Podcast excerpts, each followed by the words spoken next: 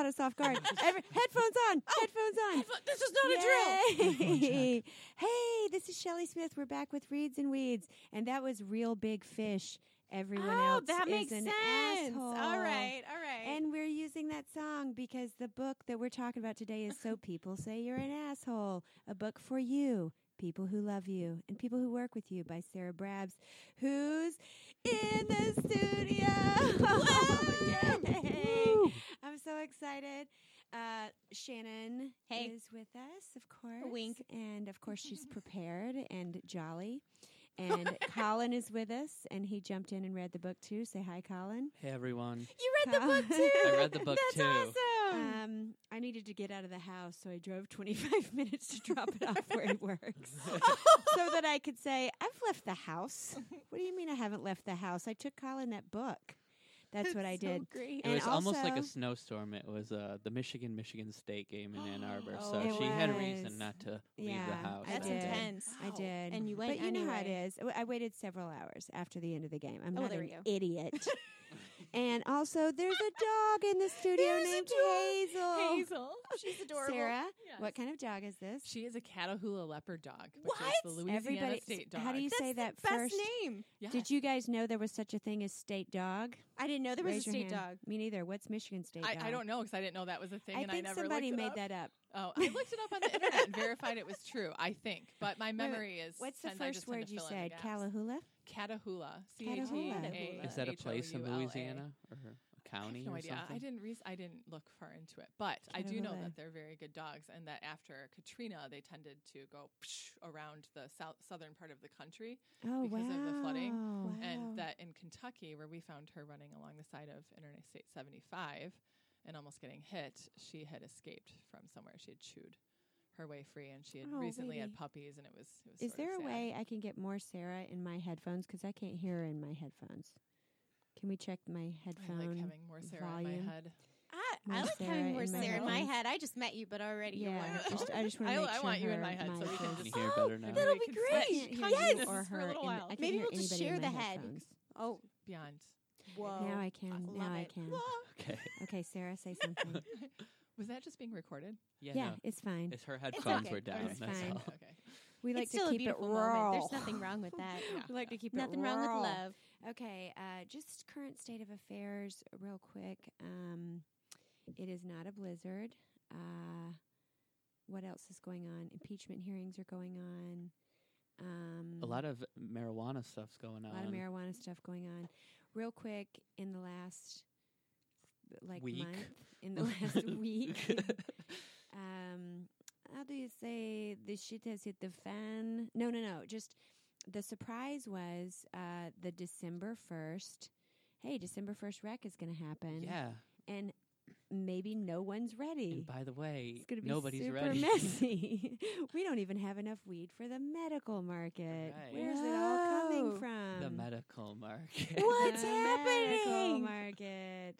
Yeah, so that's what's happening, and everybody's quite surprised in so, the industry. so wait, you're saying that? Okay, so I I'm gonna I actually am kind of dumb for a moment because I Okay. don't know what's happening. Um, Yeah. So there's there's just not enough marijuana. We're running out. Is that it? Well, yeah, well, No? well, Yeah? it- because because the dispensaries got licensed really kind of before the enough grows, um, and because of Oh. testing requirements, like if you're a licensed facility, at the moment you're not supposed to be taking caregiver product at this particular time. Yeah. Things change every moment of every day in True this story. industry. True story. So, um, at this moment, if you're a licensed facility, you are not supposed to be taking caregiver product. Mm-hmm. Um, and if you're taking licensed product, it has to go through testing uh, through a lab. And the testing is crazy, meaning some people get stuff tested at one place and it fails. They take it to another place and it passes. They take one little bit from a crop and test it, doesn't pass. Another does pass This sounds broken. it is broken and therefore it's hard to get you know uh, so, so if you think about a bunch of recreational places coming online in just a couple in just a week and a half or so Yeah. um, what I think might happen is there'll be a big long line. Everybody will, will be excited, and then a bunch of people will be being interviewed by the media outside of places, and they're going to be saying, they don't have anything. Yeah. or all they have, Wow. all they have is candy bars, or all they have is Some Candy most- bar. actually, all the candy bars we had we have we can't even sell to like patients because they're like higher than the milligram.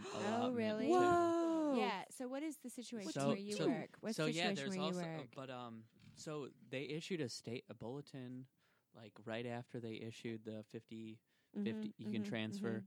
and it said that like in the recreational market you can only have a 10 milligram serving with a Mhm. 100 milligram max in a pack Okay. and whereas in the medical marijuana market you can have a 50 milligram serving and a 200 milligram pack and so like Can you break up the candy bar and put it into separate baggies? no Give it a different label. you would have to go to the to you the have to top- take some really good scissors That's what I'm saying, cut right? the You box. just cut it. Oh my gosh, it's so Tape so. it. We'll, we'll get back to this, um, but it's a great lead-in because in the course of going about our jobs in the industry, some people are advocates. They've been on the side of expungement and decriminalization and like you know keeping nature legal, and then other people are assholes. Oh, Yeah. whoa. So I'm just going to tie that in right now. Not all, not even the majority. What are Not we going to the do about the assholes, Shelly? Oh my gosh, I wish there was a book that directly too, addressed it. dang it. oh How my will gosh. they know? Oh my gosh, Sarah wrote a book. Ah! Oh, you guys. amazing.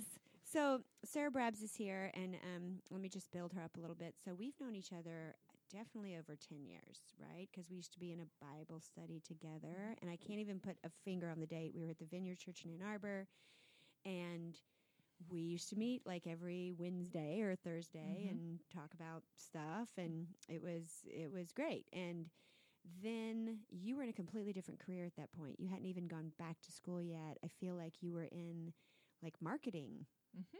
So what I would love to start with is your journey towards because all of a sudden you were like back in school and you were getting your masters and you were becoming a communication and you were ta doing all this great training which you talk about a little bit in the book but I want I want to hear a little bit about your journey towards this book your writing group your um your uh, education and all of that that led to so people say you're an asshole Sure. I had a different book outlined. I just want to mention I had no intention of writing that book at all. But I will back up a little bit. Okay. So in my when we around the time that we met, which I think was about 15 years ago, oh my gosh roughly. wow I know. Wow. So around that time, I was. did you think I was cool right away Yeah. I mean, you don't, you don't even have to say, you don't even have to say anything when you walk into a room. The room changes, so it's just a good, Yeah. it's a good experience. hey You'll take it, right? stamp of approval Yep. Earlier today, I saw someone ask a question about what's the best compliment you've ever received, and it made me wish I had saved compliments. I should save that compliment. Oh, thank you. I will. Aw. I love that. Anyway, no, It's Okay, yes, recorded. I will. I but it'll be recorded. It yeah. is I know. saved. I'm just It's saved. Okay, So- go ahead. So, anyways, in the in around that time, I was working in marketing, and I switched jobs inside of the company I was with, which was Valassis at the time Yes. in Livonia, mm-hmm. and I three times in five years, and went up, up, up, and ended up in marketing, and did a lot of work through that job with nonprofits in the area and and committees that we had about nonprofits and stuff. So I was getting a lot of different experiences, but I was really bored. Mhm. And so at the same time, in, in a parallel track, in parallel universe, I had an apartment in Ann Arbor. I had a roommate, and one night I was going to bed and I was brushing my teeth and I was saying a little prayer. And all of a sudden, I saw a picture of me speaking, like a big photograph. And I have never, I'm not a visual person. I, I don't see visions or visuals or anything colors or anything really, except for very brief glimpses. Mhm. Have never had that happen since. And it made no sense to me at all because I was working in marketing and I was absolutely terrified of not only speaking, but also just being in a room with people. I couldn't be in a room with people because of the level of anxiety I had about being in rooms with people. I would just walk into a room with people and I would start sweating and I couldn't think. And anyway, so I, I had some issues that I can tell you about if you want to know. But anyway, uh, so that made no sense. It was really amazing, but I just put it to the side. And so eventually I got laid off from the job at Valassis, along with many other people in the second or third round. And I had never gotten to be a full time student. So I mean, unfortunately, up until that point, I was debt free, and so I took on a bunch of debt Mm-hmm, and just joined the party at school and finished that semester. And then the following semester, I just had that semester left, so I took out more loans because I had an apartment and you know I had a whole I had a job. I was making at the time forty thousand dollars, which or forty two thousand dollars, which for someone not done with their degree uh, was pretty good. yeah, yeah, And yeah. so yeah, yeah, yeah. I wish I had known that at the time. But anyway, so so I just I had this lifestyle, right? And so I left and I went to school and I was studying communication and business. And I met an instructor who I hadn't met certain instructors because they only taught during the day and I always was a night student and a full-time worker. And she taking her class, she kind of looked at me and saw me and said, "I would like you to teach here. I, th- I think you need to be a teacher." And I would like to recommend you to get your graduate degree here fully funded. Would you please apply for that? So I went home and made a overnight decision to go to grad school because I had no other plan with my life. And I went to grad school. Was this at Eastern? yep. So oh my gosh, that's magic. it, yep, and it did take me years to work through that anxiety of speaking, but I did on my students and faked it till I made it and worked through a lot of stuff on my own. And eventually, it's been 10 years, and this semester is looking like it's going to be my last semester teaching in a classroom on a campus because of what I'm involved in is just much bigger, and I'll be able Mhm, to impact a lot more people, including some college students still in How a very long have you different been way. teaching? 10 So- years. Oh, you've been teaching for ten Yeah. years. Wow. Yeah. Oh my god. And my spirituality and God stuff is a whole other conversation we could have, but Yeah, it's yeah, very yeah. it's a little bit different than it used to be. Yeah. But it's Yeah, yeah, definitely yeah. a big part of why I'm doing what I'm doing. But Yeah. And I remember, I feel like I remember us having a conversation like we bumped into each other at a bar. It was either at um, Sidetracks or it was at out at the corner brewery in the back in the beer garden. Or- At some point, and you were talking about you had started doing more. This was years ago too, but more like storytelling and. Didn't you get up and do a moth? And you had started getting out and s- storytelling and things like that. And that was so new hmm for you. I remember you talking about that. yeah, I remember running into you at Top of the Park, and I don't remember what we talked about, but I remember we, ta- we talked. Yeah, yeah, yeah. I don't know if that was that because Moth was a long time ago, and I just I just wanted practice in a different way speaking, and I I'm, I have never gone to Toastmasters. I think it would be really fun, but Yeah. because of the way that I learned to speak and Mhm, teach communication classes and stuff, it it just isn't my path. Right, right, right. So for sure, for sure. so, yeah, yeah, yeah. yeah. I, I give, yeah. I've been speaking my whole life and didn't really go the Toastmaster route for sure. yeah. I'm actually listening to a book by a comedian right now that is about speaking. oh yeah. really Who is it? Who is it? I don't remember the name. Oh, it's on my Audible. Oh, okay, okay. But yeah, this yeah, guy is absolutely hates speaking. He hates speaking still, so Mm-hmm. he systematized learning how to speak so that he could improve his skill set. And it Yeah, was yeah, yeah. basically be a comedian. Yeah. Hey. And so he made up some Facebook profiles and stuff about Yeah. hi- he's a comedian in Ireland, and it was totally bought into in the U.S. And then he was just given this amazing chance in California Oh to my actually do a real big show, and it he just took off. Oh, That's wow. And it's all because wanna of this. Ex- about that's it. in his in his book. Nope. But it's about Step public one. speaking, and I'm a bit Mhm. of a comedian as a speaker, Mhm, so mhm, mhm. I definitely want to learn how to improve that craft. I, I just did a talk for the University of Michigan Police and security all staff, and this guy came up to me who is also a comedian and promised me, got me to promise that I would do a four minute c- comedian thing with him Yeah, some, yeah, yeah, somewhere out in the community. And he's written 10 books and I don't know who he is though, because I didn't get his information. I trusted he would call me, but Oh, it never no. happened. So ambitious yet unorganized young young yeah, promoter there. um, so so okay. So um, before we dive into the book, tell me about. You said you had another book that you were writing, but so you're teaching. How many years in? Or you you said you had a different outline for a book. Oh, in the past, I'm like, I'm the not writing past. a new book.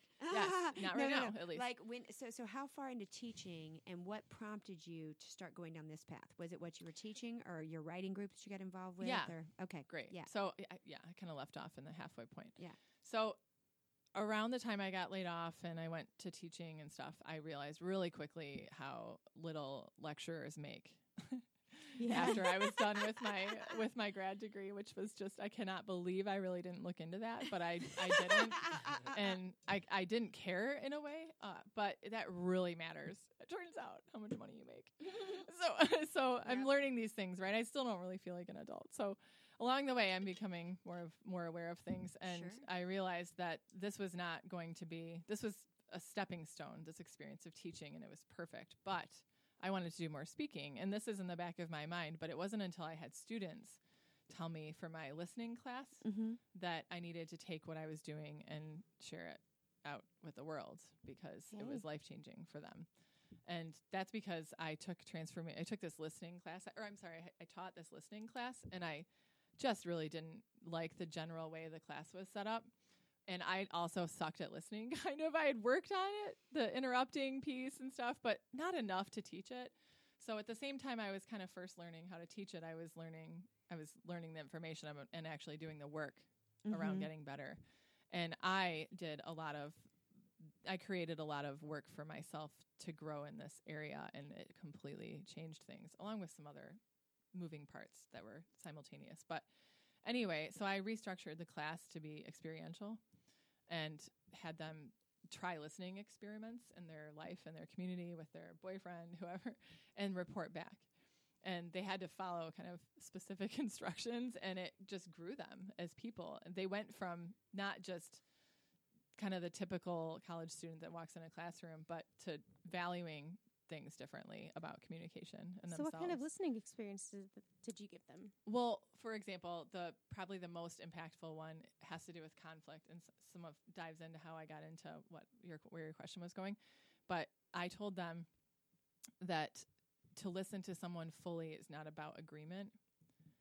So Yeah. they don't that that's an intellectual, easy, low hanging fruit. I understand that, but it's mm-hmm. not the reality of most people when something is very important to them. So they tend to get into a right wrong power struggle argument and then they don't listen. yeah. So so I told them go start an argument with someone that you know you will disagree with. You've had this conversation. So so tell them that you just start the conversation and they will likely start on the same stuff they say and that's fine. So your job this time is to not speak about your perspective and instead you can only say comments like, "Oh, well, that's interesting. Okay. And then you can ask them questions that help you understand their perspective and their experience, but you are not allowed to respond to anything they say. Mm-hmm. And you have to kind of wring them out with your questions and come from a deep understanding that you actually don't know the answers to your questions Mm-hmm. because you don't because you've never asked them. So that's it set I would say of all the students that did it, probably 75% had a completely life-changing conversation with the person. And 90% of them kind of it's the ones that followed the instructions that really had it mhm. happen. Yeah. But most of them had an experience that was significant and then there's always the off the wall weird shit that happens on, you know, with students. 10% of Yes, students. yes. Yeah, yeah, yeah. But yeah, they don't they don't they don't need our attention. So anyway, They don't come so to class. they're gonna have enough problems. Right. I know because I was one of them. I'm No. sorry, I'm a bad listener, Miss Brabs, and you're like, you know what? Just put your pants on and hide that crack pipe. just, just do something about the smell, and just, you know, we'll we'll worry about listening on a different day. Just like fluff up the hair and be like, "It's okay. This will do for now." Oh, I had a student a few years ago. This was a couple years before anything changed with Mhm. weed in our state. Uh-huh. And he just he walked into my classroom. He was 10 minutes late. He walked in with this cloud of marijuana smell. wow. Was And it he- Colin? but then it, so the best part is what he said. No, it was not you. It was this guy. He strutted in, and he walks in really with this big kind of loopy grin that's nice on his face, and says, "I'm so sorry. I just I just smoked a blunt in the parking lot, though." And then he just made his way back to his seat. And this is at a time when students were afraid of talking about this. They weren't, they weren't sure how to handle this. It certainly wasn't legal in any way, shape, or form. And I'm a I'm a, a teacher, so Yes, it was very yes. it Oh was very God. interesting. We we just laughed and then moved on. So. Sure, How ballsy of you, sir. I bet he's Yeah, a really yes. good Thank- listener. Thanks for sharing. Yeah, it's just not as okay. So, um, Oh my God, there's so Hold many on, there's questions. one- there's one Go more ahead, piece to ahead. that. So- yes. the the thing that happened with the students is if they were able to do that and really listen to understand and not not respond, then nine times out of ten, the person they were talking to felt so understood for the first time that they asked that person about their viewpoint. Yeah. And so it just it's we mirror each other Mm-hmm. and so that's what happened. Yeah. And they had they they they they were having conversations. A very common one was about tattoos. Oh. They're 18, they want to go tattoo up their body, and their parents are going, Don't do that. blah, blah, blah. You're going to regret it. Blah, blah. I got this tattoo. Right. So and they just don't communicate about it very well. Right, so, so the questions would start kind of like, well, why don't you want me to get a tattoo? yes. And then if they say, well, it'll ruin your chances, why do you think it's going to ruin my chances? there's always a story behind someone's strongly Yeah. held belief. And if you can hear the story, you can have empathy, which Mhm. makes listening a no brainer. Mm-hmm. but if you're stuck in judgment and responding Mhm. anywhere in that Yeah. space, then Mm-hmm. there's no opportunity for for that Mm-hmm. and it's even i mean worse or better whatever your perspective is but but most of what we argue about is not solvable so the whole entire problem with conflict and with difficult conversations Yeah. rests on understanding what kind of conversation it is is it one that you're going to ever come to an agreement on or not Yeah, I remember you said that seventy percent just- are not solvable, Yes, thirty percent yes, are yes, solvable. yeah Um, so it's just yeah. it's like you're playing soccer on a football Yeah. field one I more remember- question before we. Oh, sorry. Go ahead. I remember in the book too, you talked about how like uh, w- when you're both flooded, all you do is like say negative things at each other, yeah Yeah. and it just kind of say feeds nothing. feeds off or say nothing. Yeah, yeah and like how you should ask those how and why questions. Yep. And So- you so I can wanna- ask questions that engage your prefrontal cortex to bring yourself out of the flooding too, which is helpful. So I was just gonna before we because I, f- I feel like we're getting ready to dive in, and start talking to Yeah, we're so excited so about it. so I have to say, so I would describe so people say you're an asshole um, is the type of book you want to read if you like. It's weird because I know there's different ways to market a book, but I would say like I have always been in sales jobs and management jobs, leadership. I feel like it's one of those things that you do you want a piece of paper? Yeah. Um, it's one of those things that if you are a self improvement, I want to be a better leader. I want to understand how to communicate. If you like things like Myers Briggs, um, please understand me. That book. If you like how to win friends and influence people. If you like, if you like those books that you're like, this is going to make me a better person. This is in that category. And what's great about it is basically Sarah has had the teaching of communication training and also the study of, is it the um, Gottman Institute, which I've gotten a pack of Gottman cards before and used them on a date. I've done that in the last like three years, actually. I love it. I love it. And um, she takes this approach of like, let's assume you picked up this book for a reason, right? And I'll have her talk about that. Or let's assume that you picked this book up because you're dealing with someone who maybe you think of as an asshole. And she kind of just walks through, um, frame it, you know, using the word asshole is kind of like, kind of to cast a broader definition of like, you, you're maybe just a bad um, communicator, and therefore it's harming the people around you. Or you're dealing with someone who doesn't understand how to be kind, and it's not, and you're probably not going to solve it in the way that you think you're going to solve it. And here's some pretty practical steps on how to be a better friend, be a better husband, a better wife. Just have smoother relationship conversations. Uh, and she's a coach on this. She speaks on this topic. She's working with nonprofits uh, on kind of kinder communications across the aisle. It's super cool. So um, now I wanted to open it up to any burning questions that Shannon and Colin have for Sarah. Well, mine was uh, related to before the book when you were talking about the opening up the communication. Just, I mean, I have questions about the book too, but uh, when you were talking about having a conflict and asking deeper questions, the only thing I can think of is asking why. You know, like why do you feel that way? Why this? Why that? Were there other sort of categories of questions that you gave them, or any others like starters? They're just kind of typical open ended questions, which are often why, but they can be how. Oh, or yes. can you give me a little bit more information about that? What do you have an example of that? Tell me more. That kind Ah. of stuff. Anything to keep them talking that feels natural to you because Mhm. people will not they will not share something that is deeply personal to them that they disagree with about you if you're bullshitting them if Yeah. you don't care. So I tell them it needs to be authentically you. Keep the mind of curious. Yeah, and if there's if they're they're they're very grade oriented. Mm-hmm. Yeah. So I I put points to it and say that this is tell though they have to write about their experience and then they had to come back and share it as a class and we just talk about it. it. And they didn't get marked on if they were perfect or not. It was more about did they do it? Did they try? Did they clearly communicate about it? Did they you know just the the experience itself. So yeah, it was it's it's just it was it happened naturally for them, but yeah, I gave them a few sort of pointers about starting off qu- good good questions as you I'm sure know are so important. They're- Yes. it's Mhm, very easy mhm. to ask a loading, leading and biased question Mm-hmm. in a way that is unhelpful to having conversations happen that need to happen Mm-hmm. and is kind of distracting Yeah. in a sense. So it's just really easy to get caught up in that. And did you learn those from the Gottlieb Institute, or did you kind of figure them out on your own? Yes. So it is both categories. Yes, yes. Yeah, the Gottman Institute is in Seattle, and they have been researching what makes and breaks relationships for over 40 years. So that's some stuff that's mentioned in my book. It's also all over the internet. and uh-huh. I was fascinated by them when actually I learned about them from Jen Palladino. Do you know her? Do you remember? Yeah. her? Yeah. Oh, yeah. So she they use they use some churches use their stuff in marriage counseling. Is Yeah. why she knew about it. So Mm-hmm. so a lot of the their work has been done in a therapy context. So they train therapists on a deep level to use the Gottman method, but it's kind of there's actually not many, at least that respond to communications, people in Michigan who are therapists that are certified.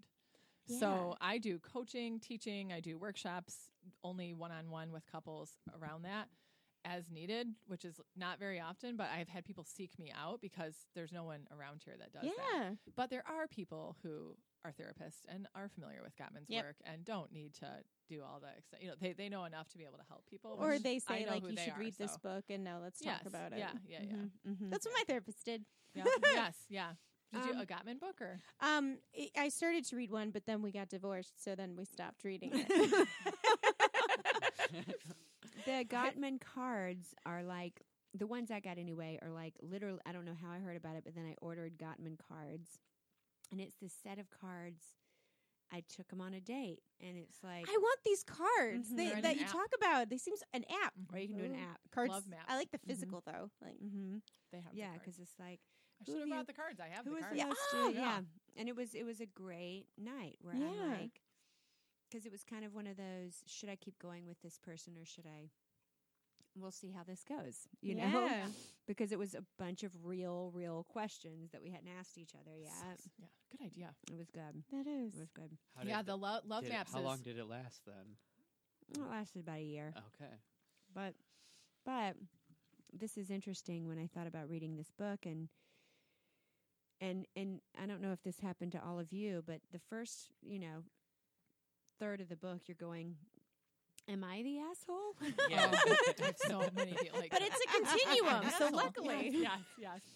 That Yes. and oh, That and this explains my divorce. So many times Yes! have I heard that. Oh my God, yes! yeah. Mhm, They mhm. were- It's the more you know, Oh, right? It's just yes. it's really hard to know how to untangle Mhm. messy relationships unless you know how to do it. I mean, there's Yes. a whole thing Mhm. about it, and, and it's still set so cathartic to to look at it and be like, okay, so that's what's going on. Oh, so this is what. Mhm. Yep, it was one of these things, Yeah. and it's Yeah, it's yeah. just so nice to be like, oh yeah, there was a So lot of validating. contempt. yeah, yeah, yeah. Yeah, for sure, for sure. So what But were yeah, you just what were you thinking at the beginning? Oh, I was thinking of kind of like breakups like that too. I didn't. Mhm. I'm, I wasn't Yeah. married, but um, I was thinking that like uh, maybe I was the asshole, or in work situations too, like where I was like put in power. Um, maybe like I was l- like I was thinking of like last year when I was working for this uh uh super super PAC, and it was called For Our Future, and like how I became like the canvas manager, and I was like, "Oh, you guys can all canvas. I only need to canvas like twelve hours a week." or oh no! like that.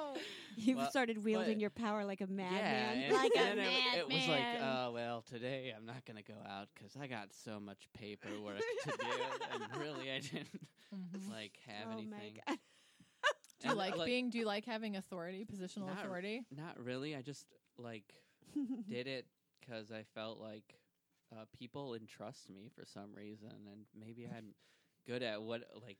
There was times where like you talked about in the work section, like how sometimes people get put on a like higher level, Mm-hmm. um, and I think that like sometimes I get put like or I'm talked to different by management because of just like who I am. Like if I like don't I don't like have a bad haircut or uh, like I have glasses, and so I don't know. People take me People like a little know more you're a seriously. Just kidding. and I don't you know. have a freak disguise. Yeah.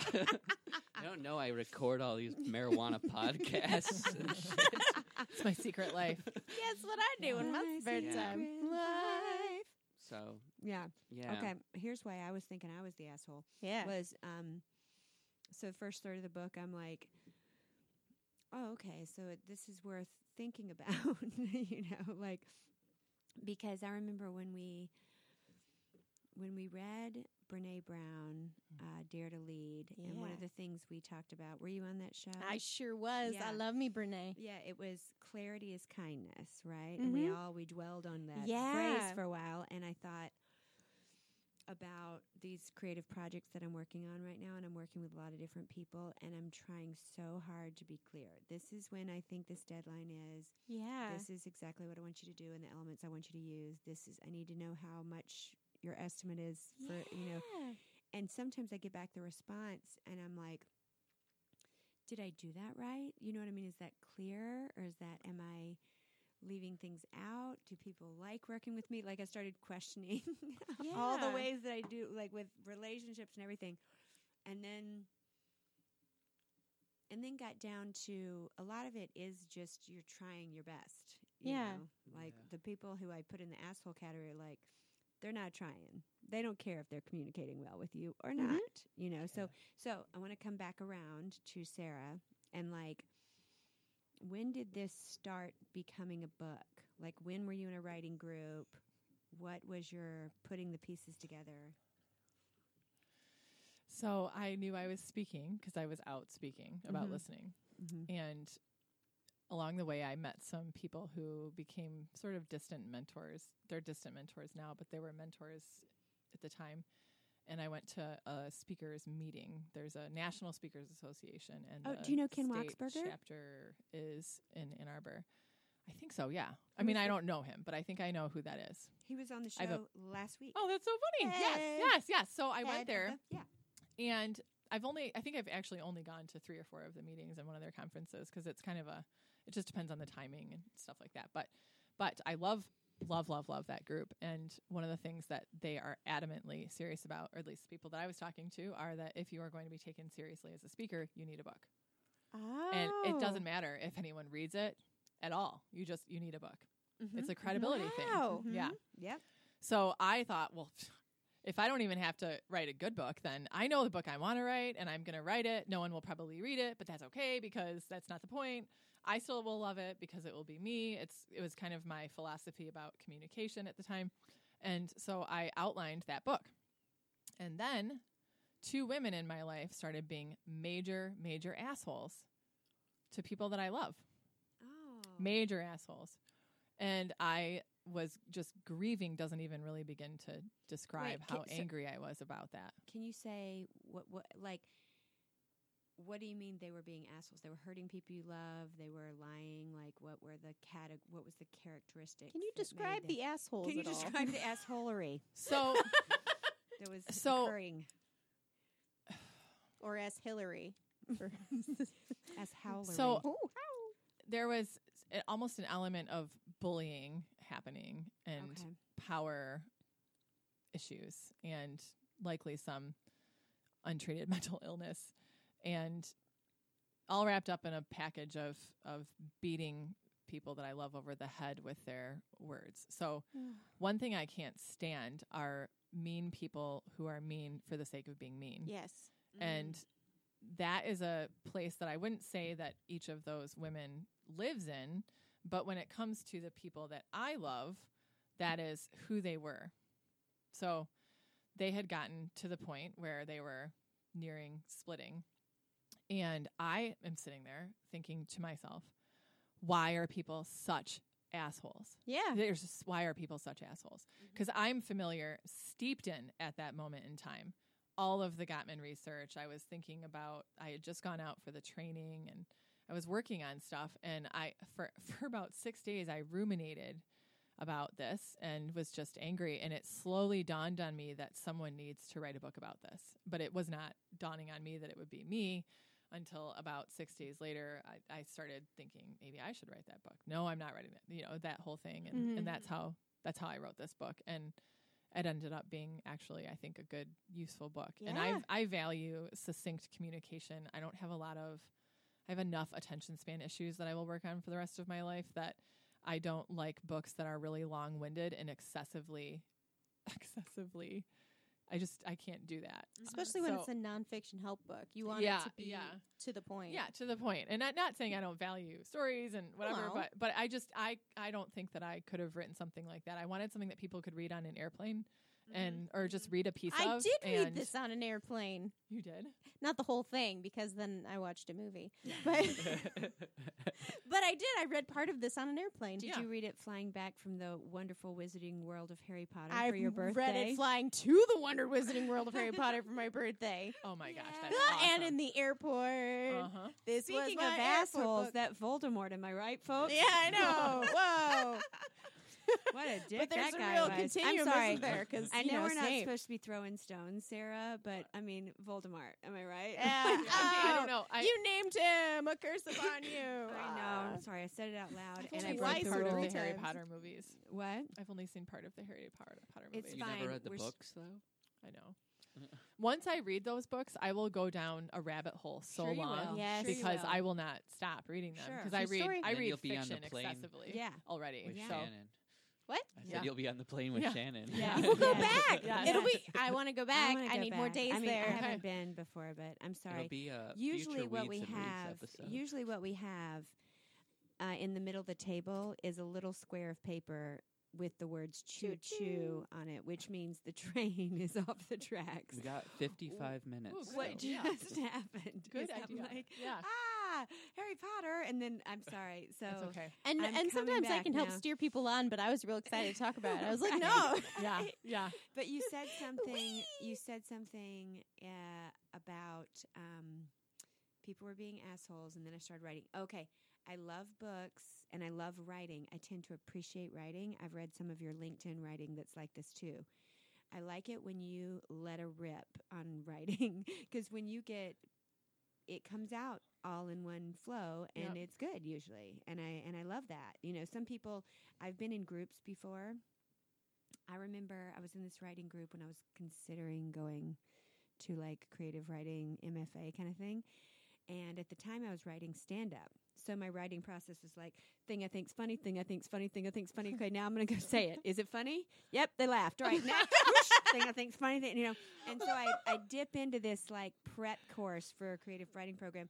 Very and we're- logical. and we're analyzing the shit out of everything and like your tone of voice and i was like oh my gosh do we do this all the time? We're just sit and pick each other's writing apart like crazy. I'm like this is not my path. This is not my path. I just need to write my stuff Uh-huh. go say it see if it's funny and that's it. I'm satisfied. I don't mm-hmm. need like a room full of scholars oh. analyzing my shit. You know what I Yeah, mean? yeah. Oh, I just needed to hear this today. Thank Yeah, you. good, yes, good, good. yes. because I I hear people talk about going to their writing workshop and all this kind of stuff. And Shannon had a writing partner. I did. I have had writing people who mm-hmm. are like, Shelley, you got to write this by this time, and I do mm-hmm. it, or people who give me prompts or something. But like you, I've seen on LinkedIn sometimes you'll be like, hey, I just thought of this. I'm going to write it all out. Mhm. And it's good. And I feel like this was like, I need to write about assholes. And I'm Mhm. going to basically get it all out. Like, did you get most of this out almost in a sitting or two? Two. Yeah. Wow.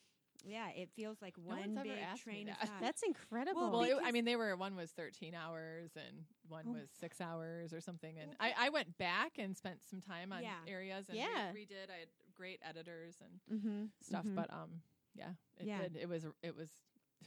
I wasn't sure that was okay when I did it. I was like, this seems wrong that I'm just dumping. Well, How long did it take no, you to write a book? I'm like "Mm, six months. you know. yeah. But but but so so okay. So people in your life were you know, being victims of assholes, and you sat and you started writing it all out, and um, and then were you in a writing group where you were sharing it with people at the moment? Tell me about that process. I'm we all that. four. There was four women. One of them is my mentor. Is Actually, is the editor of the book, Oh, cool. Lori Byron, and she is a phenomenal person and c- just a wizard with words and communication. Super authentic, amazing, and she, she, I think she might have been part of the reason that we knew how to organize ourselves. Mm-hmm. But the four of us would meet, and we all had a goal about writing a book, and everyone's goals shifted from writing a book into other. Their life was going in other directions, so that's no, none of them did it except for me. So it was actually ended up being an accountability piece for me with a space that is for for writing, for creating, for business, for a purpose. Love it, love That's it. or yeah. So it was really, really, really helpful. I I uh, I don't think I could have. I, I took my deadline seriously. Mm-hmm, Yeah. And That's then, beautiful. how was your process of like submitting it and getting it published and, and getting it out there? Yeah. So, well, the big question for me was do I want to self publish it or do I want to have a publisher? And Mhm. I actually think I could have gotten a publisher, Yeah. but I ultimately I did a lot of research about if I should have a publisher or not and what the schools of thought were around that and how it's changing a lot and there's a lot around that. and ultimately I decided that I didn't really care about any of the the reputational or or perceptions of people that are negative about self-publishing, which is probably the biggest barrier Yeah. that I Yeah, yeah, overcame yeah. and faced. Mhm. And I once I understood their biggest issue, I actually completely agree with that as a problem with self-publishers. So I understand why it's a concern, but it didn't apply to me. Mm-hmm. So I I let the book speak for itself, and I've never marketed it. I well, I, that's not true. I tried to market it on Amazon and Facebook and got hard denials. Yeah, because it has asshole in it, so that didn't work. So Mm. yeah, I could do no marketing. I mean, I tried to do s- marketing and I couldn't do any marketing. I tried to I tried to use different words and it just nothing. What about that little kids book called "Go the Fuck to Sleep"? Yeah, I don't know. Things have get, got. I think does it have an asterisk? And Oh, that's what it is. Yeah, I did not want to do that. Some people said you need to do that, and I said that's nope. That's kind of the whole point of the book. Actually, is I'm not using asterisks. So there is a chance that the the show it being on CBS next Mhm. year. So that book they did have to put asterisks for everything after A. I let them do a mock up and signed off on that. And so if the cover is shown, that's what it will look like. What are you saying for our listeners that your book is going to be on a yeah. all the details. on a Yeah. show? Tell Let us me- more. Let, let me back up. We were talking about that before the microphones were on. Yeah. so so my book No, somehow a, a, a person at CBS who is a writer is a fan of my book. Yeah. So I randomly heard from what I thought was a spam email, and I get so many of those I almost deleted it. But I randomly heard from this guy at CBS looking for my publisher, which freaked me out because I don't have a publisher. I self published. mm-hmm. But I followed some industry recommendations about how to self publish in a way that Anyways, I'll say more about that in a minute. But Mhm. I didn't really know how to handle this. Yeah. Because I, I think you're supposed to be paid, and I was super busy and super excited because that's amazing, and who cares? Mhm. And I ended up talking to this guy. His name was Lorenzo, and he just wanted to use my book. He said the writer, there's a writer there that's really big fan of it and wants to work it into the show. And here's what the show is about. So the show is starting, starting, starring Edie Falco from Nurse Jackie and The Sopranos. Yeah. Yeah, and it's happening. It it we just found out earlier this week, my husband and I, that it's premiering on February sixth, which is a Thursday night. What's it called? It is called Tommy, Tommy. and the book is in the trailer. You if you Google the show trailer, We are now one degree of separation from Edie. from Falco. Edie Falco. That's what I That's Oh incredible. yeah. Mm. And I even asked Lorenzo because Lorenzo and I got to be well. We just communicated a lot, and Sure, he sure. he really likes Good old me. Lorenzo. Yep. So I might when I I might be going to California next year. Lorenzo and I are having a coffee date. That's incredible. Yeah. So anyway, Can we he- all come I asked him if? Edie Yes. Falco would take a picture with my book. He's Yes. like, you know, they typically don't let us do that for product development, but you know, let's see what I can. You know, he didn't really make any promises and explained Yeah. why that might not work, but he did not close the door. Yeah. So I'm mm. gonna just patiently let that one sit Right. and cross my fingers that You know, this may or may not work depending on how you want to come across, level of crazy. But you could be like, no big deal. Just like you know, when she's not in the room, you could just like stick it in her pocket, or maybe staple it to the back of her jacket, or Oh, just like That's a great put it- idea. put it um, underneath her water bottle, um, and then just like stand really close to her with a camera all the time. Would you mind doing that, Yes. Lorenzo? We just follow her around, just a little shadow. It's, don't explain it. just find Yes. her prop clothes can and be an insert asshole. them into the prop clothes, and just totally uh, get through her boundaries. Do you like homemade collages? Because I can make one for you, Lorenzo, if you do this for me. I'm I could spell out, I could spell out these dis- uh, these instructions in like magazine clippings if you want me to, and then just like I'll make it say Lorenzo. okay, um, Choo choo choo. choo. okay, back and we're back. Um, there was two things I wanted to ask about. Well, one one was about because I was business coach, you know, for a while, for like five years, and and one of the things that you said in there is sometimes people get into a position of leadership, like they're put. Like their assholeness is kind of caused by accidental stress imposed upon them. Like if you're a great salesperson, for example, gosh, I coach so many sales managers who I'm like, I wonder how they got this job. And then I realized this company's philosophy is if you sell the most, you become a manager. oh boy. And the oh, very first thing, the very first thing you want to teach this company is like, hey, guess what? Those are totally different skills. like someone who's a salesperson, just there's just a large chance they're going to suck at leadership. You know, I'm just uh, d- just trust me. But then suddenly this person is put in charge, and they don't know how to do it. All the skills they have are not working, yeah. and so their team is like. That guy's an asshole. you know, they're looking that at their sales manager. an asshole. Yeah, yeah. And and and they that person's trying to learn leadership and they're stressed and they and they're being an asshole. And I'm thinking like I We I need the need waitress to- song. I need to send this Yeah. to a lot of Just people. anonymously. Like, just well, and, shove and them in the mail. she offers. She offers. What? Um, yeah. Did you not read the last? I Yeah. did. I I The read last the last feel good favorite. The word that last said page. "Don't give up." And I said, No, okay, shut let the me- book and said, So, "Huh." so let me. I'm gonna. I'm gonna do the spoiler right now. Wait, is hold that- on. Before you read that, Okay. it cool. depends on what version of my book you have, if that's accurate or not. oh, This one. Is that accurate? No. how about this one? Oh shoot. Oh, yeah, she's saying you got a new ending, kind of. Um, I can't remember exactly how I changed it right now. That's probably bad, but you should look at yours because it'll be yours, Colin, because I just gave you that.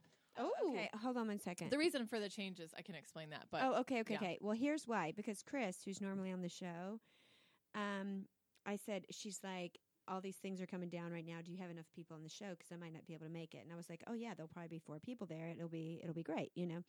And and but her question for me was, um, FYI, when you were inviting people to do this show, she said, uh, wait, what'd she say?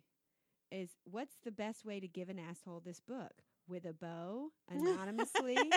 and what about mushrooms? Isn't the fastest way to remedy an asshole with hallucinogenics? Just saying. temporary. And I was like, yes, yes. And so, um, so tell me why it used to be in the older version. Yes, I'm yes. like, well, yeah. Didn't you read the last page of the book? Like, she'll send an anonymous, yes. you know. So that book tells to- me, is your book from the library, or is it just like a library that is done? Like, I don't know. I think I ordered it on Ann Arbor- Amazon. Ann Arbor oh, some Library, because it says Ann Arbor top. Library, but you ordered it on Amazon, oh my which God, means somebody totally stole this book from the library. Yes, sold and then it on sold it. Amazon. What an asshole that. What does that even mean? I don't know. I mean, that's crazy. We should tell the library, I but like not the idea really. of being upset and be like, Oh my I'm gosh. not one of these. Can I'm we just, just get rid of take a moment Get money. and understand the journey this. that that person is an asshole? Yes. Some, Um, you some hold it in your asshole- hands. Some asshole stole this book from the Ann Arbor District Library. And I ordered it off Amazon and I have it and I'm sitting with the author. You have the ultimate asshole copy. You know what? This book has probably been in someone's asshole. Probably. and I'm just handling it Well, over here. I did a I did a book release, a book signing book Yeah. talk at the Ann Arbor Library. Yeah. So so it's just funny because the first version of that book I was offering to send it anonymously, which many people did yeah. to their old bosses or their neighbor or whatever. So and for a long for It a long is. time, I hid my friends list because smart people could try to figure out who I knew Yes, that they yes, knew, and yes. so I would hide it. And then I realized that you can actually just do that anonymously on Am- Amazon. You can. Yeah. So I just Mhm. stopped doing that because it was too much work, anyways. Yeah. Yeah. So th- then I changed the ending. Right, Yeah. right. But but you know, uh, so, so I was thinking about like how many times when I was coaching that I would say, you know what, I'm going to get you this great book on boundaries, or I'm going to get you this great book on. And I sent like my during the years I'm coaching, I sent people so many books, or I would send them books to give as like, you know what, I think your whole staff should read this. Yeah. Do you know, like five dysfunctions of a team. Mhm. I sent that to so many leaders just to be like, you're obviously not hearing this from me. Yeah. We need like third Yeah. party intervention. Yes, Like even yeah. though you're paying me, I Yeah. think you should also buy those books because you're going to read hopefully Yeah. about yourself. Yes, Yeah. yeah. Hopefully you'll be able to see Mhm. this. So tell me, um, boop boo, uh, you wanted to read something about who the book is for. Yes. Yeah. Um, so you can just read a little chunk of it, whatever you would like to. Um, yeah, because it, it is funny to to get this book. You have to get it for yourself, or you have to hand it to someone. Like show up at their work the way I did with Colin, and hand it to his coworker and say, "This is for Colin to read." And it so doesn't mean anything. It's just you know a But book. don't explain. didn't just put like. it out there. I like, could hear her, and. I could have came around the corner, but she was out before. you were. It was a lot of social interaction for me at that moment. Did you leave with a little bit of a huff too, just to really give the effect? Can you please have Colin read this book as soon as possible? Ah, no, I didn't. I was just like, oh, and the slam and the stomp. What is that? I've just never been called by Apple as a suspected spam caller, but I recently read about it happening to Okay, someone I okay, know. okay. Wow. When I said I think my identity was being stolen Yeah. today, no, that was AT and T. Never mind. Okay. Anyway, I like to screen the call on the Pixel because it, it takes them through this text and it Oh, asks them this, wow. these questions, which really annoys them. And they hang up. It's usually a machine anyway, but it's really funny watching it happen in real What time. questions does it asshole ask them? The person you're calling is using a screening service from Google, and then it goes on and on. And Oh on. my Asks God. oh, I get screened like and then it that. tells if it's someone I know calling from a different phone, it, it transcribes it, so I, I I answer it. Yeah. but It's this call screener. It's super awesome. That- is it an app? no, it's something that's built into Pixel. Wow. Oh, okay. Wow. Sorry.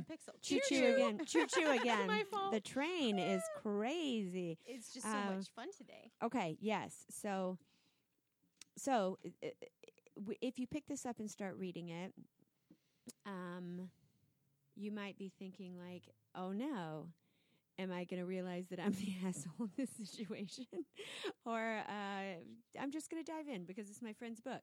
And I usually like books like this. So the book starts, thankfully, Mm-hmm. with this "Why are you reading this book?" section, which I love. So tell us about it. Well, this the introduction relates to my core value, which is to not have my time wasted. So I'm very careful to not waste other people's time and to really use their attention and the time that I have with people to the best of my ability and make it worth their time. So therefore, I don't want people to read this book if it's not for them, which is why I wrote the introduction. So the introduction explains who it's for, who it's not for, and also shows you how I write in my communication style.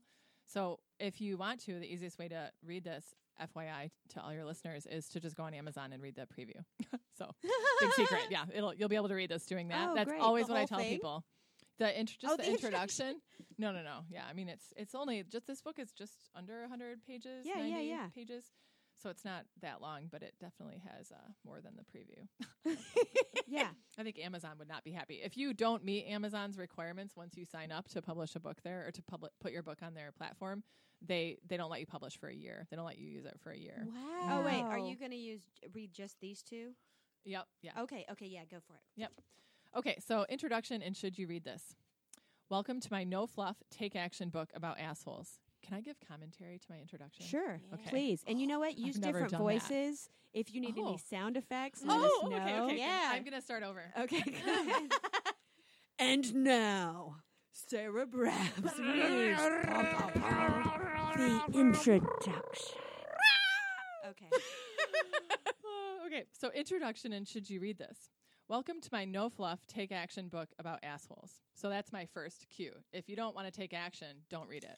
Yeah, or if you don't like the word assholes. Right, right. Maybe, maybe, but you picked up the book, so hopefully there's a little bit in there. But you should read this if you're an asshole, or if people think you're an asshole, but you don't agree, or maybe you do agree. You should also read this if you deal with an asshole frequently. You should not read this if you are an asshole who enjoys being one or aren't interested in learning something new. it would be a waste of time for you. That's a serious recommendation on my part because it will waste their time and I don't have anything to say to them. They will hopefully learn what they need to through their own life experiences, which do not intersect with my book at this point. so, my intention with this book is to make it a quick read that educates, impacts, and equips you to understand and deal with yourself and those in your life better than you do now. I say that because it's not to be perfect, it's not to be amazing, and Yeah. it's not to be wonderful necessarily. It's just to do better, be better, understand yourself better. It's opening a door to hope in some way. Hmm. You should take whatever you learn that fits your life experience and run with it. That is, if you want to enjoy life and relationships more than you do right now. And here's some advice from a teacher. If you want to remember this when you're done reading it, tell someone who needs to know. Teaching is the best way to learn and retain information. But don't teach it to someone who doesn't want to know, otherwise, you're the asshole.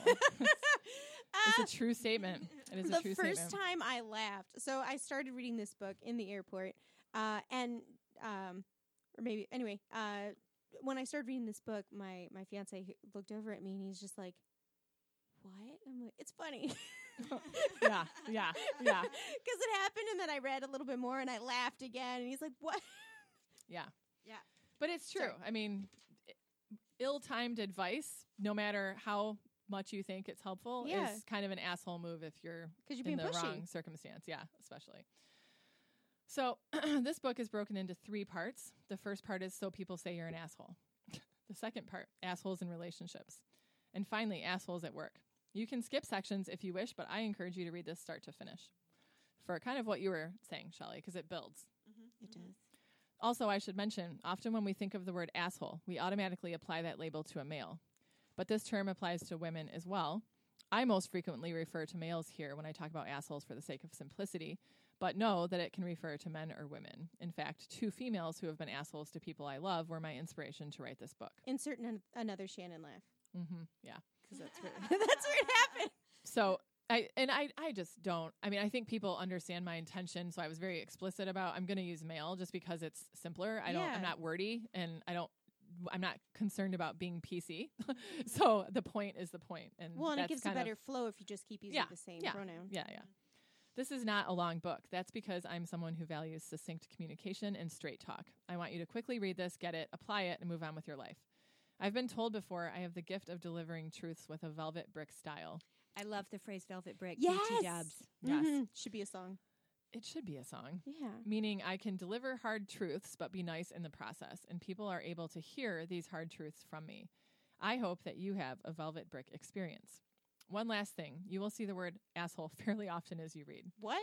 I know. I know. I mean, it's just, believe it or not, shocked. I don't swear a lot in my life. That's not necessarily true now.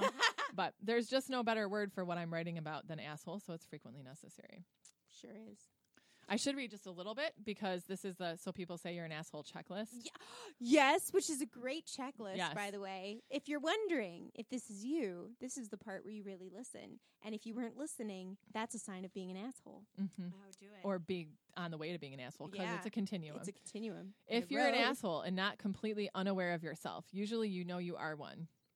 But let me paint a picture of what your life is like at times. See if you recognize yourself.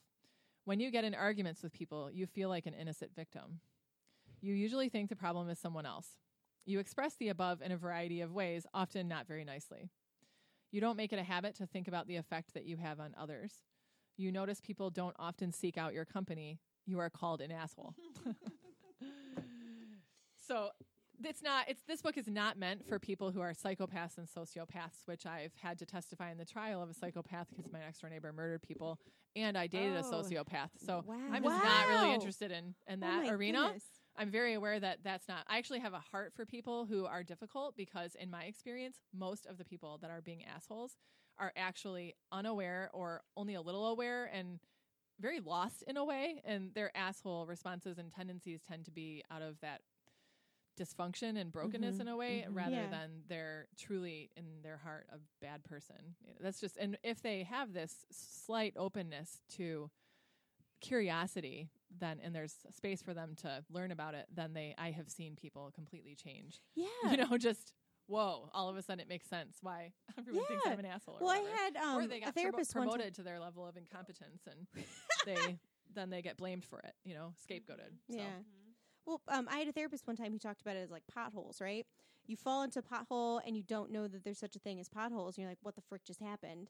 When you start to hear that there are things called potholes, you can start to look for them. And even when you fall, at least you're able to say, oh my God, I just fell in a pothole. Yes, and know it's temporary. And know what to do, and, And then you start to learn to Interesting. look I for them and, and go around. yeah. Yeah, I love that. I love that. I I wanted I couldn't find it. I was trying to find so I could ask you about there's something about how you think about your partner while they're not there. Uh, and I remember a friend of mine a long time ago might even have been in our church group that was in a new relationship and it was the first I mean gosh, this was definitely over 15 years ago. In a new relationship and suddenly her husband changed jobs to where he was gone on long shifts or like maybe he was a fireman or on an oil rig or something like that. Mm. And she was in a new place. They had moved there and she realized that like she was resenting him while he was gone. While he was gone he was kind of missing her. Their thought lives about each other were different. And it was the first time I thought about being mindful of your thought life about the person you love when they're not there is part of the relationship. It was the first time I had heard that Mm-hmm. and then was reminded and I couldn't find the section, but do you guys know what I'm talking Mhm. about? Where where is it? Because I don't. I don't know offhand exactly what page it's on, but we can talk about it. yeah, it's one of these things where it's how do you expect to be able to be immediately kind to someone if the 24 hours that they haven't been with you, you've been building your case in your mind. You've been going and then they Oh, did okay. this and Yeah. do you know what I'm talking about? I about? remember that part of the book. Too. Yeah. yeah, and Yeah. And thinking like, oh, So, you're yeah, Yeah, did you find page it, Shannon? sixty-two, or Yeah, at least that's it. where I'm starting. uh, page go for it. sixty-two, in the middle of the first par- or the first full paragraph, you see what we focus on grows, whether it's positive or negative. Plus, when we focus on negative things, we tend to notice them and only them. It's a bad deal all around. And the unfortunate outcome is that he may do many thoughtful things, but if you have a negative mindset toward him, you won't see half of them. Like I said earlier in the book. So start being intentional about finding the positive. Yeah. Yeah. And it, like one of the things I do when I get in a fight with my husband is I, if I'm kind of going off the cliff, you know, there, there's other things like calming down, flooding and stuff, but Mhm, mhm. but is I ask myself what's true Yeah. because usually if I go through my process in a in a self coaching way, then I understand what if fear is at work and what element usually I'm trying to control something usually because it's I'm afraid usually because it's some insecurity usually because it's about a lie yeah. it's like it's very predictable what the dysfunctional thought patterns are that I will mm-hmm. probably will all work on the rest of our lives. yeah. And I can cut it all. I can stop it all if I understand my husband is kind, loves me, and wants what's best for me, and is doing the best that he can. yeah.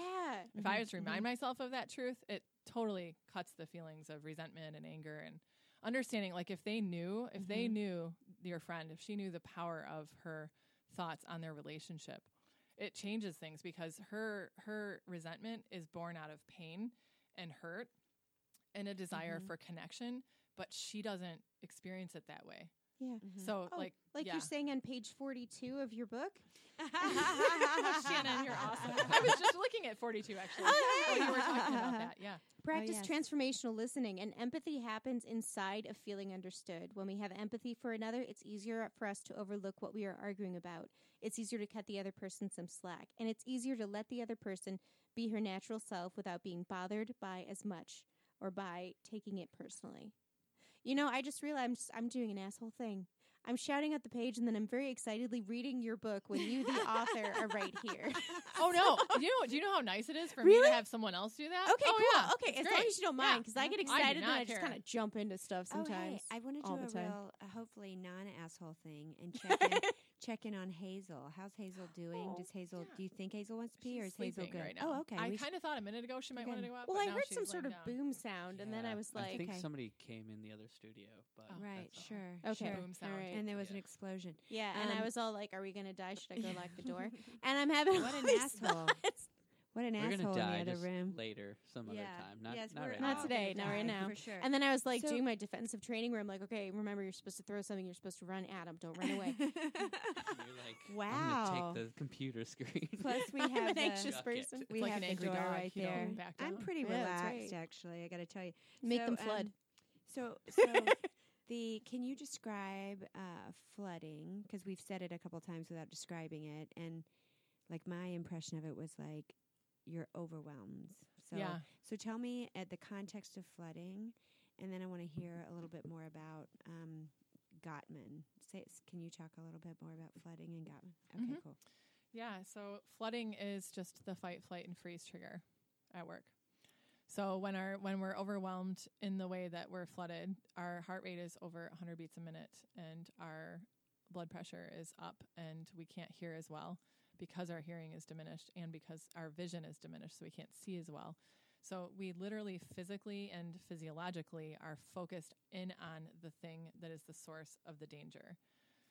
So that makes it impossible physiologically to communicate in a way that is thoughtful, nice, etc. It's like a Herculean effort to understand I'm flooded, I need to Yeah. pull back from this because I can't communicate. That doesn't happen. It's so easy to talk Yeah. about. That does not how it No, works. but it's yeah. so huge because Yeah. this was one of like when I look at past relationships and I look at my part and what went wrong, I was like, oh, I get flooded a lot because of anxiety. Yeah. And so I was just like, oh, yeah. that's why sometimes I have to say, I'll talk to you later, or, uh, you know, and then come back later and be like, these are the words I couldn't say before. I don't know why I couldn't say them. because you there. literally couldn't say yeah. Yeah. So usually what happens is there's a, a there's many names for this pattern, but there's a chaser and there's a runner. and Yeah. they're both flooded and one person has to get away from that stimulus and source of all their pain who's usually barking and screaming at Yep. them and the other person is feeling like you don't care, why aren't you listening? How come you Mhm. don't understand this? Maybe if I explain it an eighth time to you, you'll finally see it Or they're caught in the and they're cycle of repeating anger. themselves. Yeah, so it's just a cycle, and both people are they both respond differently to being flooded. Yeah. One person usually wants to leave, and one person wants to chase. So if you understand the dynamic, Wait, so you you're don't saying even even the angry person is flooded? oh yeah, Yeah, usually Yeah. both Oh. of them. Yeah. yeah. So I'm going to tell you a little bit about Gottman stuff. Yeah. So I don't. Yeah, just Sorry, I get so excited. No, it's okay. So um, I want to mention just as a way to segue into this.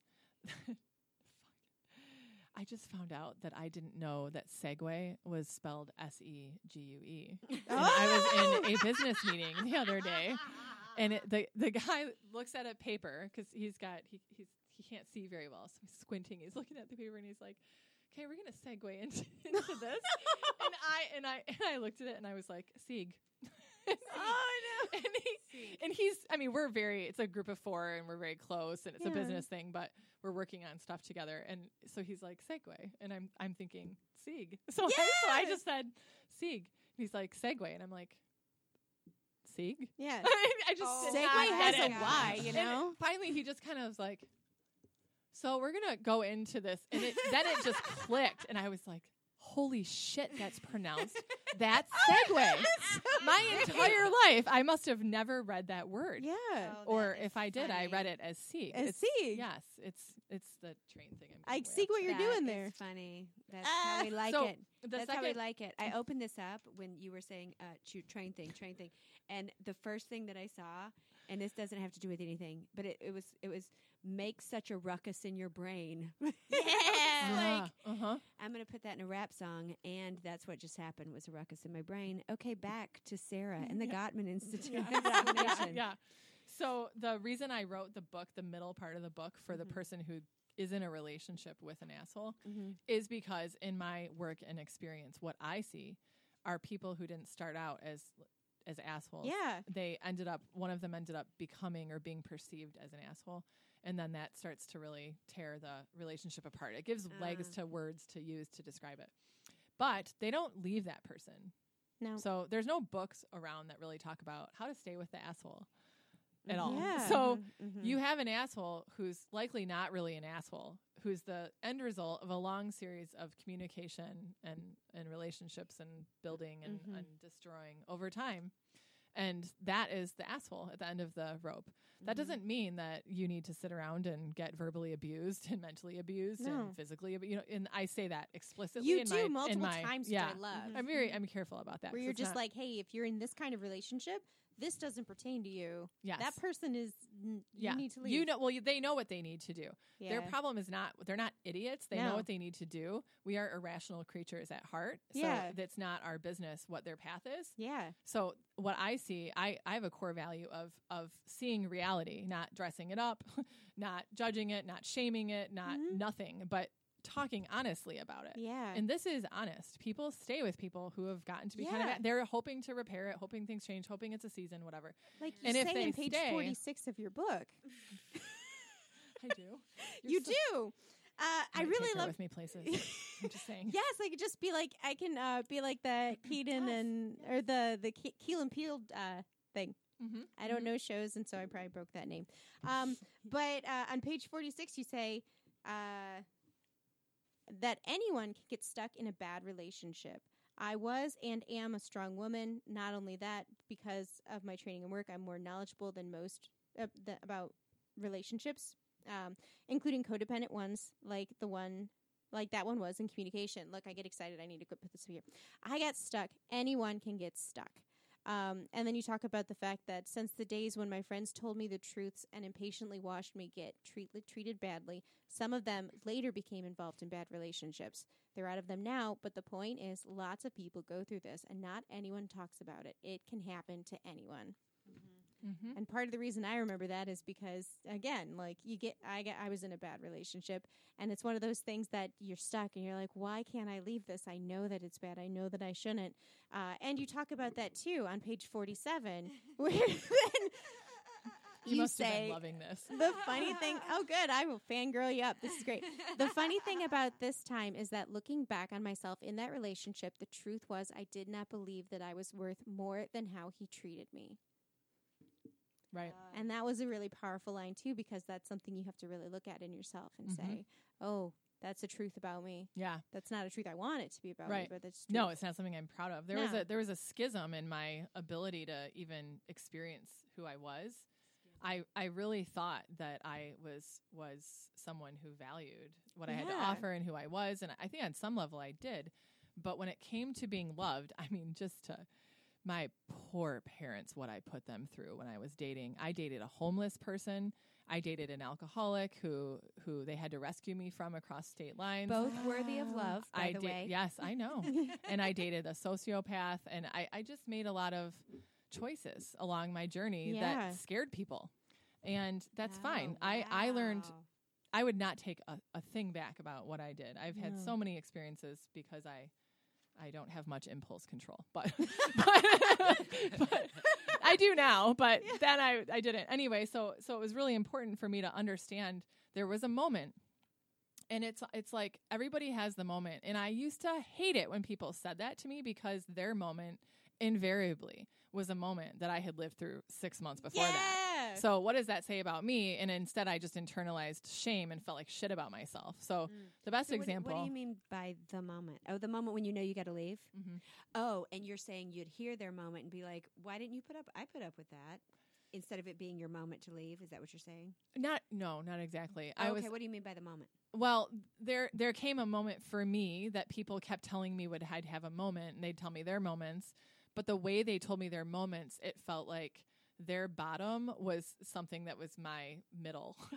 And so I oh, was Oh, just I instead see. mortified and kind of ashamed and really confused and it just it further it further isolated me. Yeah. And then I, I'd have different types of friends and, at the time, and one of them literally just couldn't be friends with me anymore because she couldn't watch me go through this and basically said that to me. wow And yeah. she had Yeah. been my best, best friend, super close. She even had been around and hung out with this guy and trying to like it and stuff. yeah But she just reached her limits, no, Mhm, nothing personal. mhm. So Yeah. anyway, it was it was a lot about knowing who was in my corner in terms of support. And there are times when you need a person on your side, and there are times when you need people who don't speak and know that Mhm. it's not about them and to just let you be.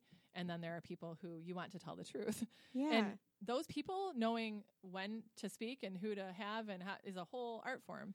And I yeah, it's I really didn't know that about myself, but as soon as my moment happened, I Mhm. finally I realized it was it had been true yeah because my moment was so s- it and really it was kind of stupid. It at it at holidays matter a lot to me. And they mattered even more to me at that time. The meaning that I attached to Valentine's Day in mhm. particular yeah was pretty poignant. And the very last piece for me was we had kind of been, you know, how you're sort of breaking up with someone, but you Yeah. like, do Mhm. things. Yeah, Great not times. Really, Good yes, times. yes. Oh yeah, everyone's Comfortable. favorite. Yeah, it feels great. Yeah, it's like the, the disconnect process. You're slowly about to Sure, yeah. crash, but you haven't crashed. Anyway, so we were in that space, and I had was supposed to hang out with him on Valentine's Day, and he ghosted me and went and hun- hung out and spent the night with his ex girlfriend What the in the same night. what the So- what? So when I realized that, that that was it. It wasn't when he called me a cunt or kind of threatened me with a knife Oh god. or made he made he was ve- fairly wealthy and he I was in grad school living on loans and he'd make me pay for things and I mean he we thought maybe I'd be pregnant at one time and he was like verbally abusing me in the store and just being a horrible person to me. Wow. And he he was he's a sick person. Yeah, I I yeah. actually still have a friendship with him that's from a very long distance. I haven't seen him in person. Uh-huh. So um but I wouldn't say it's a friendship, I guess. But I have I I see who he is and I have hope for him knowing some of his story. Yeah. Yeah. But yeah, it is yeah, yeah. not a good idea for me to be in his life at all. Mhm. And No. he he's he sees me on Facebook. He Mhm. likely could hear this podcast. He Right. knows all of this is true. So it was a really not a fun Mhm. situation, but it was Valentine's Day. And as soon as I did yes. that, it wasn't until it's not like I realized, oh, he's such an asshole, Valentine's Day, and then I just decided. It was like, this is hard, but I need to do this, Mhm. and that was kind of the. And I just and I blocked him, and I I sent a little. No, did I? I don't even know if I did.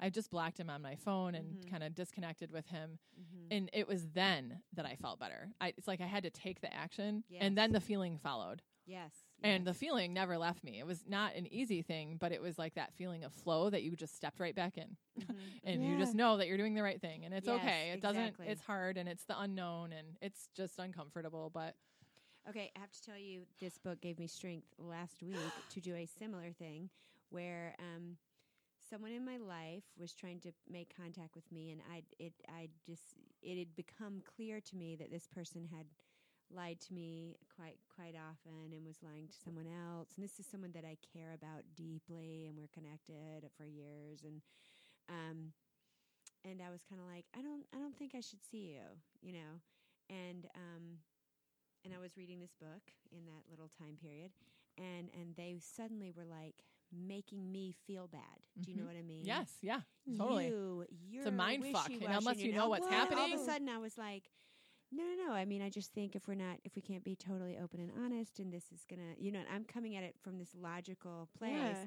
and getting this, fine, do whatever the fuck you want, you know, and I'm like, well, no, no, no, I'm, you know, and then I realized like, oh, this isn't even like a logical. We're not having a real. yeah, this is not about uh, the communication. I'm trying to go like, well, no, I'll explain it to you. This is these are the reasons why I have considered that this is not a good idea for us to continue, and you know, with love, blah blah blah, and um and and I, was just like, oh, this person is coming at me like they're angry Yeah. at me, and I'm feeling it, Mhm. and it was like, but as soon as I said no, we can't see each other, it was this immediate like energy and freedom Yes, yes. and and I was battling about like, am I being an asshole for not like they're a super old friend? Mhm. Can't I just give them a little bit of my time? And can I just, you know? And th- all of the energy in the world that tells you if you're doing the right thing Mhm. Yeah. uh, rewarded me on the side of no, create that boundary. Yeah. This is someone who's not ready to be like an honest, free person, you know. And it was hard Mhm. it was hard, but it Mhm. made me realize like I don't know, like I think because of my upbringing or or, or something that I have a, a, maybe just a super high asshole tolerance. Yeah. Um, in some places in the world, that's known as being a doormat. but I feel like in the last ten years, it's gotten so much better. Yeah, what were you gonna say? Fifteen minutes? Really? Okay. Already? I know. It's gone. But Shoot. there's so many things I want to ask and say. okay, hold on a second. Uh, No, come, no, keep come telling up with your thing. come up with your top two. I will. Okay, because I want to hear like. But I want to be present with you first. Okay, I'm I'm uh, uh, uh, uh, my my train of thought is is gone now. Oh, no, I was I holding thought about what you were gonna. s- What Okay, you were saying So too. you and then I want it, like takeaways from people Yeah. because I, I think takeaways are interesting. Because one of yeah. Yeah. So did you have a takeaway? Yeah, no, I was um so uh one thing I took away from this book is I was a communication major um and I was studied journalism and I thought I connected with it a lot too, like uh just how to uh communicate efficiently and effectively, listen to other people and um I feel like uh in the end when you put like uh like uh make it a prank um um also like I just try and diffuse situations with comedy too in a way or like jokes and stuff like that and um so I really liked it. Uh I was also like finding myself um thinking of assholes that I know and like that like oh like that one time when we were talking and I had that idea but then it got like run over by them cuz they couldn't stop talking about their uh, ideas and whatnot. yeah. Um. So I and uh, just um, I mean, some of those assholes are my friends, I guess. And, right, right. and, of course, of course. But, but like some of them, uh, like I was thinking, like about how maybe they lost their job over something stupid, and uh, I could like definitely understand how some of those things like uh, definitely tripped him up, and uh, like uh, so I was I was thinking this is a good like motivating help self help book, kind of like uh, yeah. how to win fl- friends and influence people. I read that book and it kind of reminded me of that and how I can uh, give it to them. Um, maybe as like a white elephant gift or something. It's a good idea. Yes, Actually, that's a great. Absolutely. So yeah, that Yeah. was one of my takeaways of the book. It's like, you know what's funny? I think it would be legit funny if you did a Facebook like holiday shopping post. It was like, are you passive aggressive and have a lot of parties coming up? oh, that's so great. You can get my book on Amazon for any like The thing is, it's Facebook reviews and reads your ads. So if I once I get approval and boost it, I maybe I don't have to pay for them to. Maybe people will share it. Yeah, just Yeah. share it. I'll Just do put it. it. Don't do it as an ad. Do yeah, it as like a Yeah. funny share this with friends thing. Well, no I'll one share sees my it. Facebook page because I don't hardly do anything on it. So Do you do I just- Instagram or anything? Mhm. Yeah. Okay, we'll do I it do on a Facebook Instagram too, and yeah. I'll and I'll share Okay, it. okay. Yeah. Um, okay, so d- respond, do the thing that you were going to respond, and then you say your takeaway. quick. Okay. ish. Oh my gosh, it goes by so It fast. does. Okay, okay, go. I was just gonna say in response Okay. to your situation. I think I talk about this in the book. I'm looking at Shannon because she knows it better than I do right now. and it, it, the, the, She's the- our resident expert, the- and the author is right, here. right, right, right. the thing that happens with two with people in a relation or re- breaking up or whatever what you just described is there's they're using communication for different reasons. You're using it to communicate a message. They're using it to uh, for a power tool. Yeah. So it's not about your meaning or your message. And if you respond to their meaning and their message, you just validated what they said, which means that you lost. And that's why there's a shift. You can feel it. When you start to respond and da da da, and you're, you're taking yes. it seriously. And you're like, wait, what? Uh, this train is leaving, and what? and what you, you're like, what happened? But as soon as you say no or respond or don't and don't don't entertain it, Mhm. then you stop that and you get that power back. Yeah. So there's a shift. It's like all about power, and they're trying to kind of push you down with their words. Yeah. Yeah, it's really interesting. Yes. Yeah, Yeah. Oh, that's all I was gonna say. Okay, Shannon. so first I just have a phrase that I think that that really well. Okay, so there's these two pieces that really stuck with me. Uh, one was on page 53. I like to give you the page numbers, Yeah. um, where it I like says, reading along.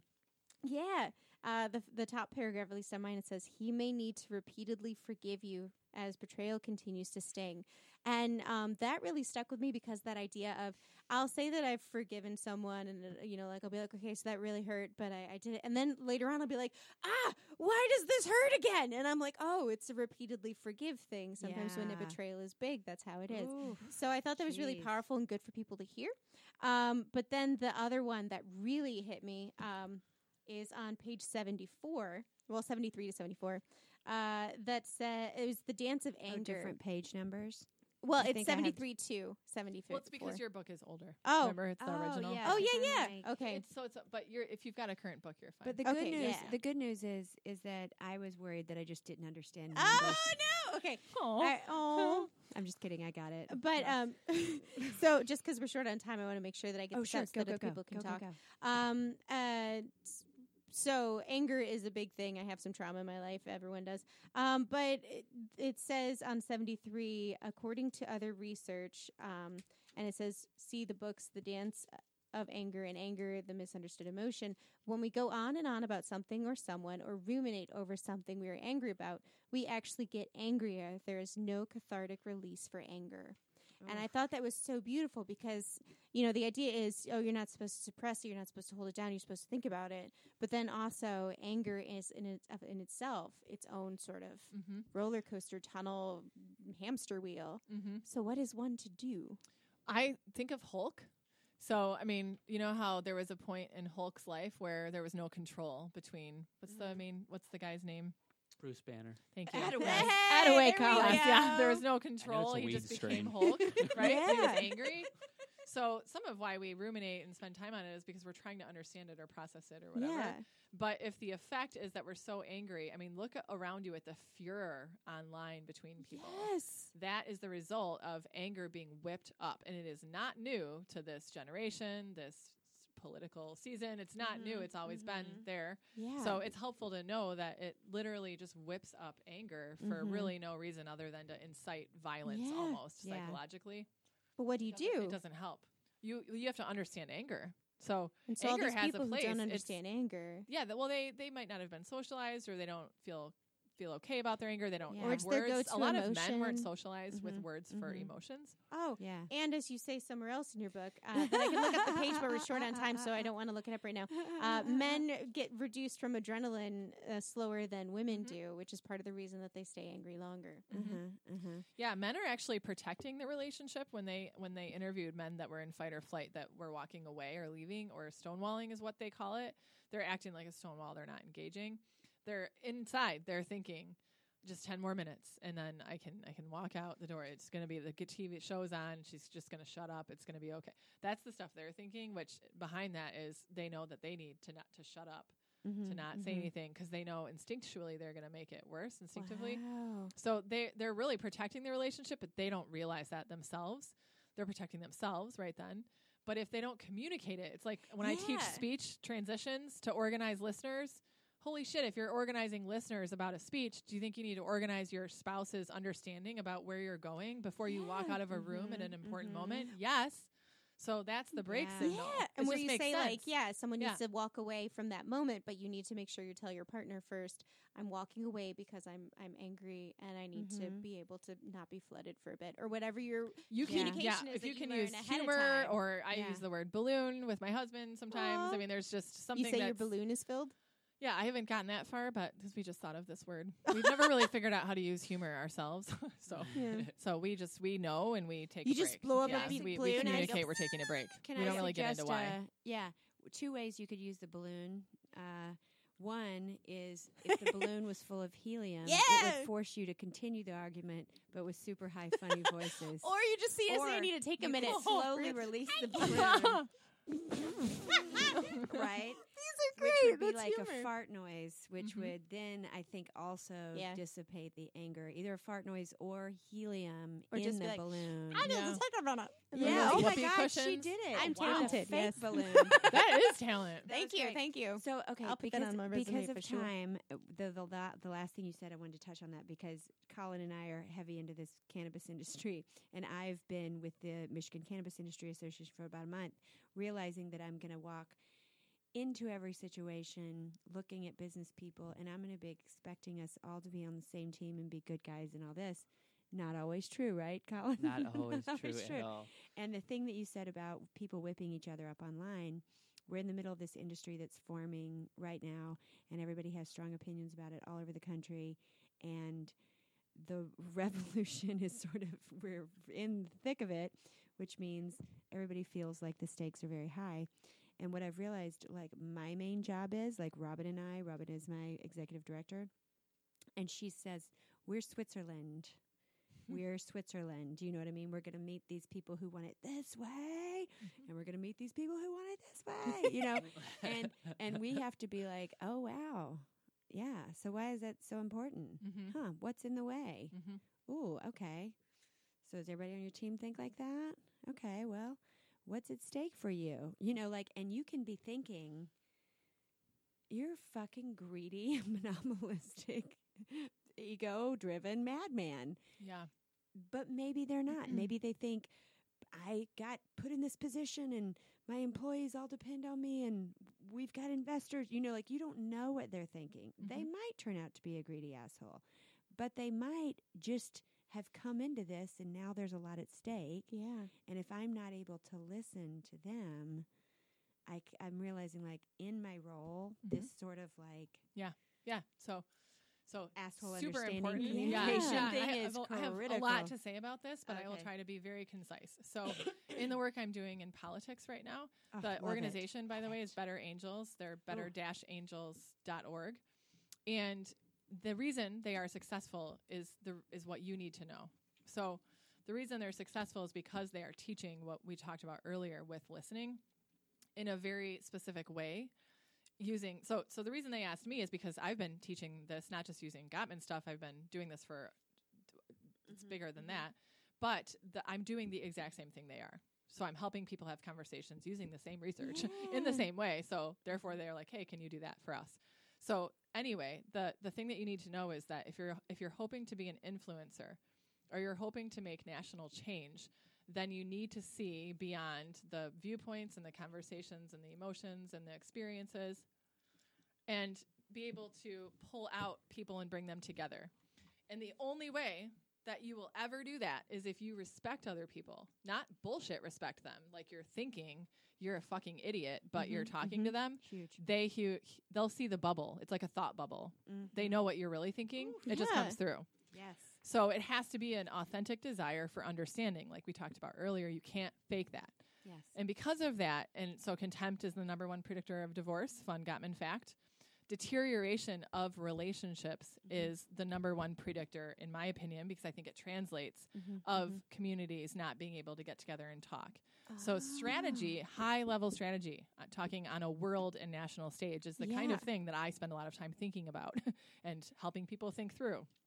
And Mhm, mhm. that those are the conversations that need to happen Mm-hmm. around what what do we need to happen in five years and who needs to be at the table and Yeah. why you know th- I could tell you stories, Mhm, but if mhm. if the very basic respect for another person is not in place, Yeah. then you won't be able to have the conversations you need. And so when you're figuring out, you're staking your positions and you're grouping up with people that agree with you, you tend to be ineffective because Mhm. that's not life, as you know, Colin. Mhm. To get things done, it takes getting all the people involved because we're we don't have the corner on truth or on morality or what's Mhm. right, and Mhm. we all are self righteous. So it's, Yes! it's the, the big thing that we have in common. So yeah. it's it's funny in the in the Better Angels work, I've been learning a lot about how liberals are perceived by conservatives, Oh. which is something that I was not aware of, Yeah. and because I'm more liberal. And they are the the number one complaint around the country that Better Angels found when they went on a bus tour is that liberals teach conservatives. Like if we just if we just oh. if we oh. just tell you these things We're about X and Y assholes. X and Y and Z, then you'll understand. Maybe if we speak a little slower, and you know, oh. like Oh, then no, you'll you'll get it, and and you'll just it'll just click for you, which is so fucking condescending, and Oh, it's it such an asshole It is, move. it but we do not mean to be like that No, because we don't don't. realize it. Oh yeah. I know. So it's really And and oh god, I wish I we had a whole other. Oh my so I want to make sure we understand. So thanks Shannon for being here. Thanks Colin for being here. Sarah, so Thank you. glad we got to Yeah, do this this. is so oh fun. my gosh. So what's the name of the TV show? Tommy. February Tommy. 6th, Thursday February evening. I will have an online watch party. If Okay. you, you go to go to sarahbrabbs.com because I don't email people really. S A R A H. B R A B B S. Dot Okay. com. Yeah, but and you can And- follow me there. Yeah, Sorry. and the Yeah. organization is better-angels.org. Mhm. Um, parallel universe. We didn't even talk about that. You said you had a parallel universe earlier. Sorry, uh, choo choo, right here at the last minute. um, Bruce Banner is a weed strain. That's why Colin is. knew that about the Oh. whole. Oh my gosh, No. that's funny. I don't even smoke weed, so that's like the thing. I just I get so I Sativa can't. high do It it. really helps with communication and Not assholes. me. Yeah. Oh right, Yeah. gosh, we Yeah. didn't even get to talk I about know that. it's Shoot. just crazy. So We'll continue our conversation Okay. online. Thank you so much for listening. Please read. Uh, so you think you're so people say you're an asshole. A book for you. People who love you. People who work with you. Sarah Brabbs. Um, get it. Support her. Hear her speak. It's simple. It's true. You'll learn a lot. So yeah, let's listen to that um, Reel Big Fish song again. Here it comes. We'll let it play out. Bye. Bye.